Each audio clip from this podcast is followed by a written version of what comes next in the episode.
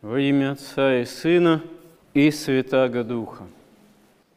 Мы веруем во святую, соборную и апостольскую церковь, и, считая себя верующими людьми, христианами, мы призваны учиться самой этой церковью быть, быть в богочеловеческом организме, спасающихся, быть этим организмом церкви, собранием верных, экклесией, как по-гречески, именно собранием выбранных, избранных из мира сего для спасения, для полноты общения с Богом.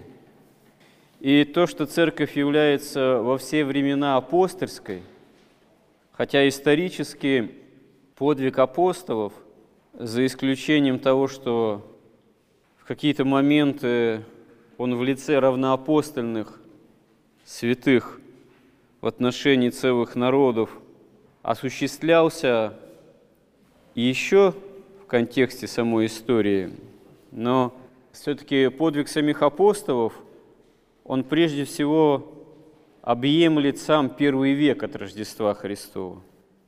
Но, тем не менее, церковь остается апостольской, потому что свидетельство о Христе, а самое главное свидетельство о Христе не как о чем-то бывшем 2000 лет назад только, а о реальности жизни во Христе, о реальности воскресения Христова, о том, что Христос во все времена до своего второго пришествия во веки веков также остается с верными един в Духе Святом.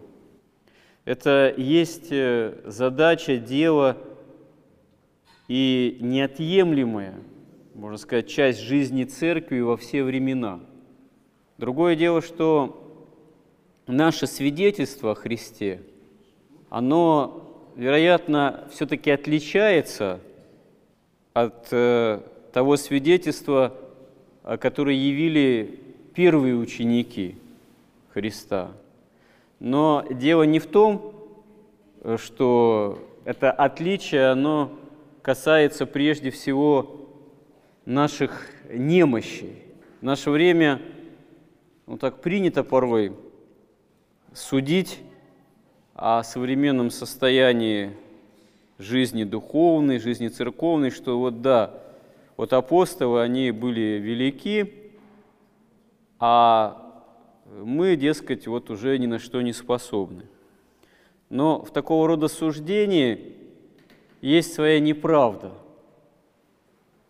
Просто задачи разные.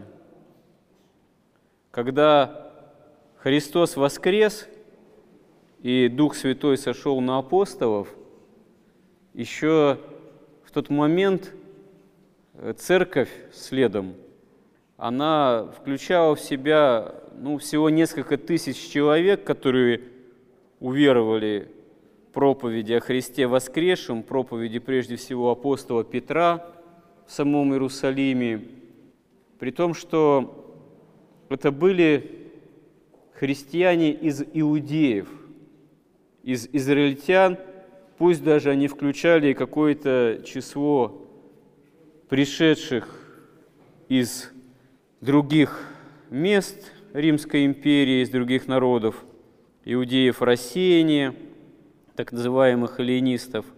Но церковь еще должна была выйти за границы, собственно, Иерусалимской общины, за границы иудейской среды.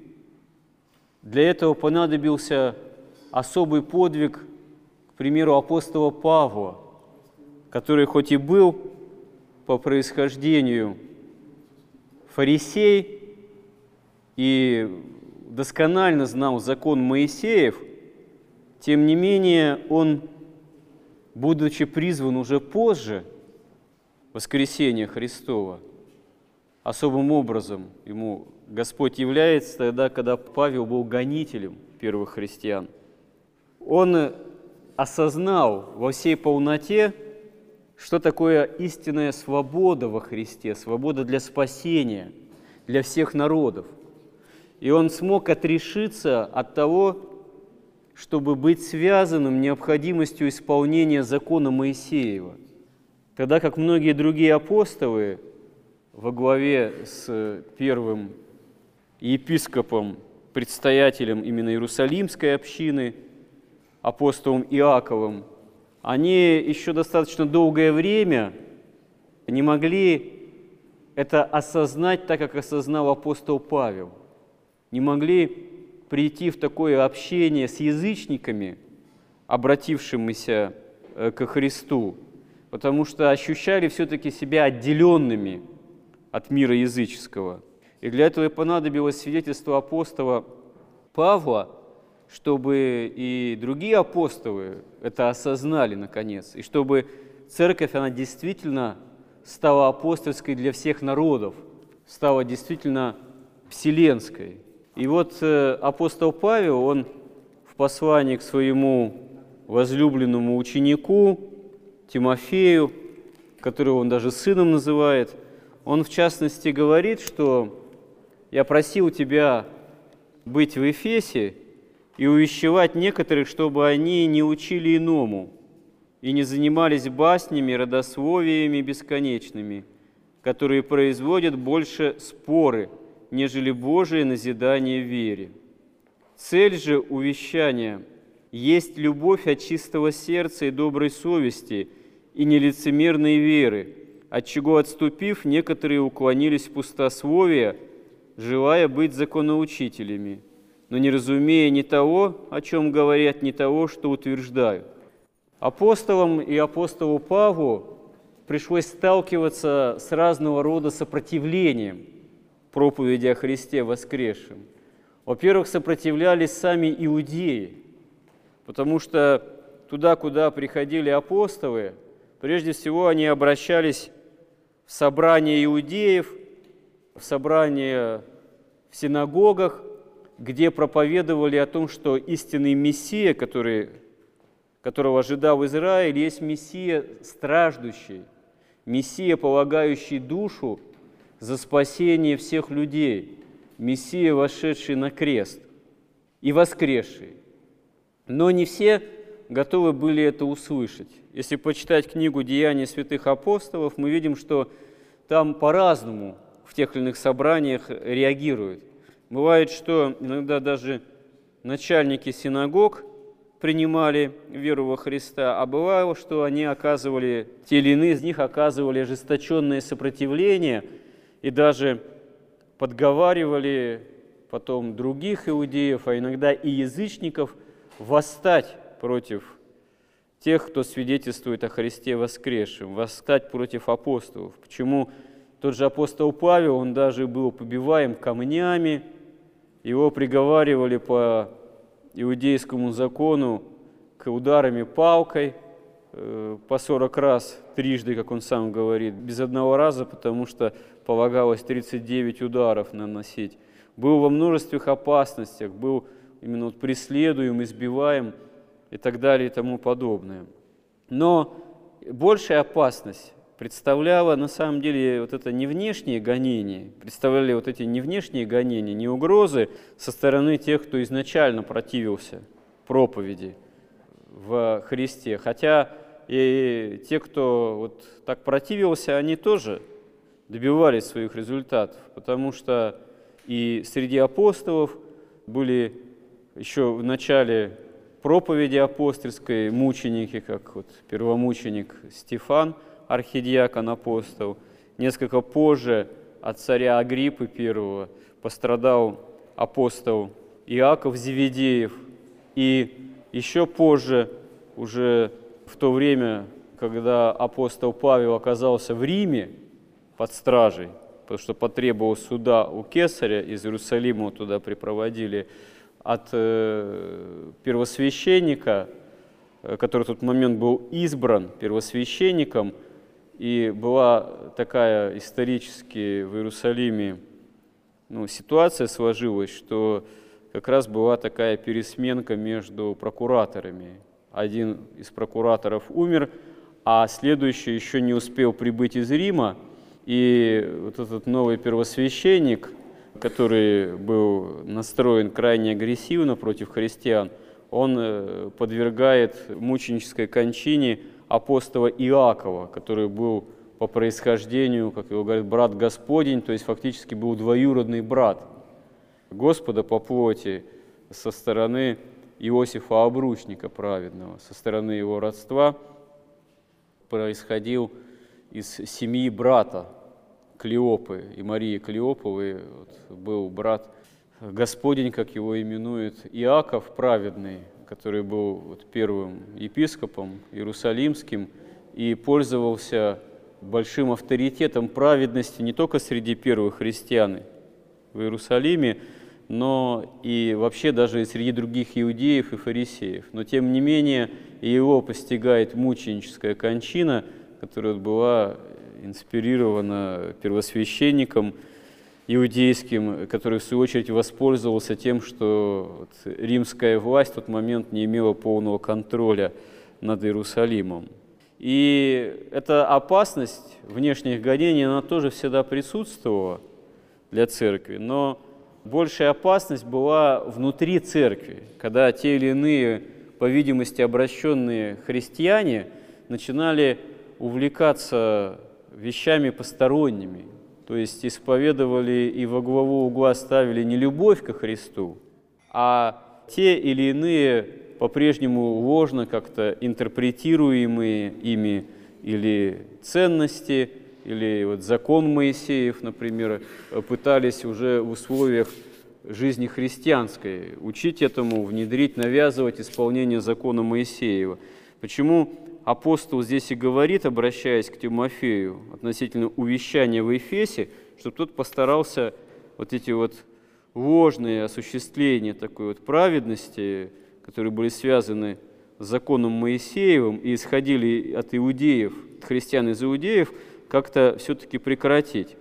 И Господь, э, апостол Павел здесь в отношении закона говорит, а мы знаем, что закон добр, если кто законно употребляет его, зная, что закон положен не для праведника, но для беззаконных и некоторых нечестивых и грешников, развратных и оскверненных, для оскорбителей отца и матери, для человека-убийц, для блудников, мужеложников, человека, хищников, клеветников, скотоложников, лжецов, клетвопреступников и для всего, что противно здравому учению, по славному благовестию блаженного Бога, которое мне верено. Здесь апостол Павел фактически для христиан отвергает значение закона, потому что если кто действительно праведной жизни и имеет общение со Христом, тому закон уже не нужен, потому что закон был дан Моисеев для сохранения единобожия и для ограждения Израиля от этих вот грубых греховных проявлений идолопоклонства, чтобы Израиль не погряз в этом идолопоклонстве и в греховных страстях. Мало было просто сказать, что я Бог единый, слушай, Израиль, да не будет у тебя богов других, кроме меня – Мало было в древности, во времена Моисея, дать Израилю заповедь просто о любви к Богу и другому человеку. Надо было все до мельчайших подробностей растолковать. Как говорится, что такое хорошо, а что такое плохо, потому что древний человек ветхий, он действительно был груб, он действительно был ожесточен, во многом окаменен сердцем и вел достаточно безнравственный образ жизни. И вот именем Божиим – Нужно было регламентировать жизнь избранного народа, чтобы этот избранный народ не погиб как э, духовно, как другие окружающие языческие народы, окончательно не погиб для чего? Для того, чтобы боговоплощение потом, спасение, явление действительно праведных людей, явление Пресвятой Богородицы в этом народе, в этой среде стало возможным для того, чтобы Бог воплотился ради нашего спасения – но далее уже Христос своим ученикам, и не только своим ученикам, а окружавшим его во время земной жизни, говорит уже, что иное с пришествием его наступает можно сказать, иная возможность наступает с его пришествием, иная жизнь и требования к верующему во Христа человеку, они оказываются уже в этом смысле серьезней, чем требования закона Моисеева.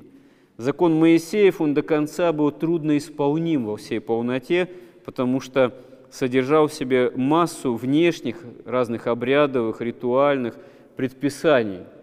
Они теперь стали ненужными, но что такое хорошо, что такое плохо, оно стало неизмеримо более высоким. Как говорит Христос же, будьте совершенны, как совершен Отец ваш Небесный. Но как это требование применимо к обычному человеку? И множество народа окружает Христа, хотя у него и немного учеников. И в этом народе очень многие привлечены не возможностью следовать за Христом всей своей жизнью, обрести Царство Небесное, а прежде всего чудесами, возможностью исцеления. И вот Господь и им, ну и ученикам тоже, вдруг говорит достаточно такие жесткие слова – если кто приходит ко мне и не возненавидит отца своего и матери, и жены, и детей, и братьев, и сестер, а при том и самой жизни своей, тот не может быть моим учеником. И кто не несет креста своего и идет за мной, не может быть моим учеником. На самом деле, конечно, как говорят святые отцы, и, к примеру, блаженный Феофилак болгарский, когда вот толкует это место – не говорится о ненависти к родителям и родственникам в принципе вообще как таковой. Э, своего рода ненависть, можно сказать, некий разрыв, отсечение, возможное отношений тогда уместно, когда э, родители или ближние препятствуют, как говорит блаженный Феофилакт, богопочитанию, когда восстают и препятствуют по отношению к своим детям, близким, против их веры – тогда оказывается, что, естественно, любовь к Богу, возможность общения с Богом, она является первенствующей. То есть она э, в таком случае выше прямых родственных уз. Но только в том случае, когда эти родственные узы действительно могут быть принесены в жертву, тогда они могут быть принесены в жертву, если они препятствуют, собственно говоря, осуществлению спасения, осуществлению именно вот общение с Богом. И недаром здесь Господь указывает, что кто не возненавидит и самой жизни своей, это не значит, что нужно наложить на себя руки, опять же указывают святые отцы. Нужно возненавидеть грех, который сросся с душой. Нужно отделить этот грех, нужно восстать против него, нужно вести с ним войну. И далее здесь мы слышим э, такие слова, которые говорит Христос.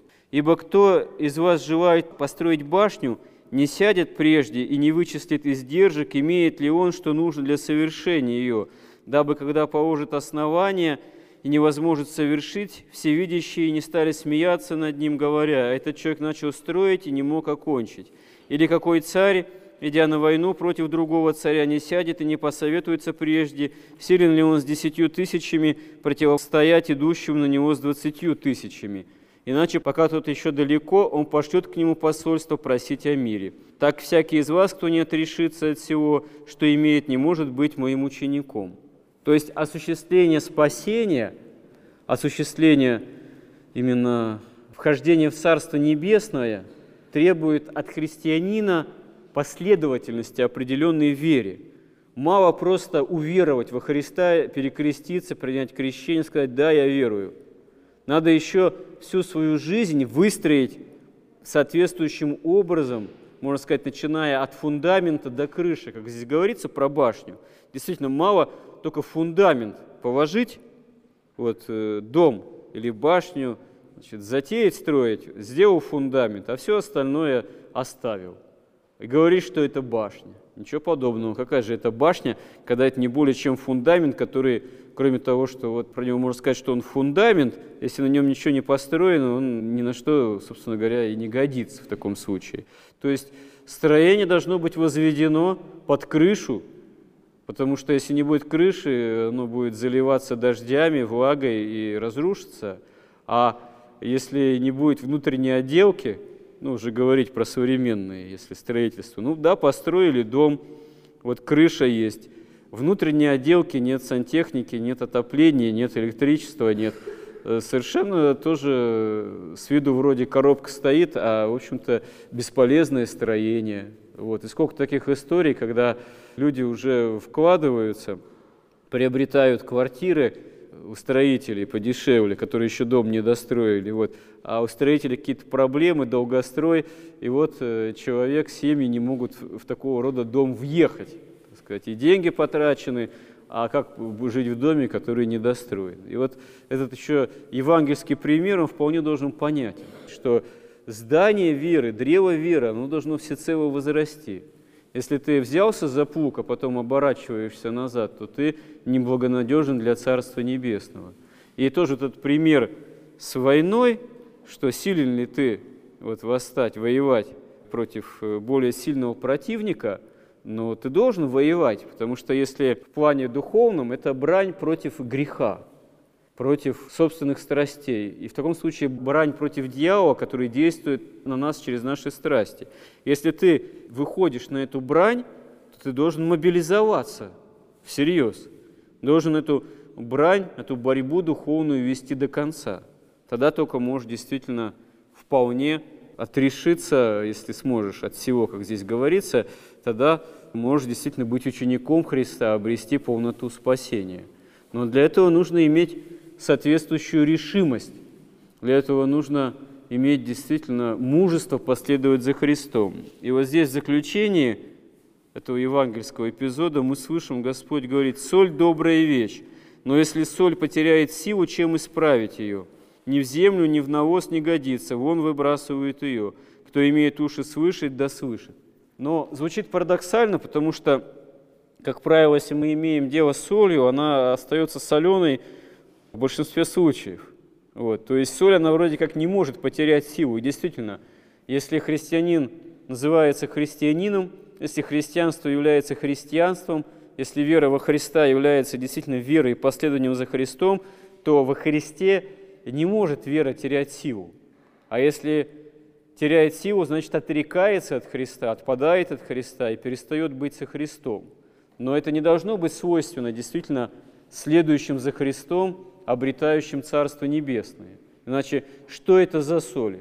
Разве эта соль была солью? Иначе, разве эта соль действительно была солью веры? Правда, можно прочитать в определенных источниках, что на Востоке есть такие сорта соли, которые могут действительно по тем или иным причинам ну, утратить вот эту вот соленость, и тогда действительно это вещество ни на что не годится. Но в принципе, действительно, это звучит так несколько парадоксально. Это такой, здесь Господь говорит о таком евангельском, истинном таком, ну что ли, парадоксе, что на самом деле, если ты идешь за мной, говорит Господь, если вы, кто идет за мной, то действительно должен брать крест на себя, тут должен иметь в себе горение определенное, определенную силу все-таки, соль веры, которая, да, в немощи совершается, но она должна в жизни христианина присутствовать. Да, Бывает, что это в нас присутствует в каких-то только, ну, в такой небольшой степени, можно сказать, в каких-то начатках. Но мы должны об этом не забывать, стремиться к этому. То есть верующий во Христа, переступающий порог храма, мы должны быть озабочены не только земными делами и проблемами. Вот это не то, вот то не то, вот с ближними такая-то проблема, с мужем, с сыном, с дочерью, с внуками – с работой, учебой, зарплатой, дачей, на которую родственники покушаются. Вот что делать? Как быть? Господи, помоги, управь, устрой. Ну да, конечно, у Господа это просить, пожалуйста, не грех, но при этом-то разве это главная цель? Урегулировать земную жизнь наилучшим образом – с помощью Божией. Это, как говорится, язычники ищут, которые там в древности обращались к идолам, в наше время к экстрасенсам, там, колдунам, магам, там, астрологам, целителям. Масса людей обращается с чисто вот такой языческой мотивацией устроить свою земную жизнь с помощью неких сторонних, потусторонних, внешних сверхъестественных сил, магических практик и так далее и тому подобное. Этого действительно ищут люди, пораженные магическим таким вот мировоззрением, язычеством, как здесь говорит вот апостол, ну, прося ученика апостола тоже Тимофея увещевать некоторых в Эфесе, что те занимаются ну, ложным учением, какими-то родословиями.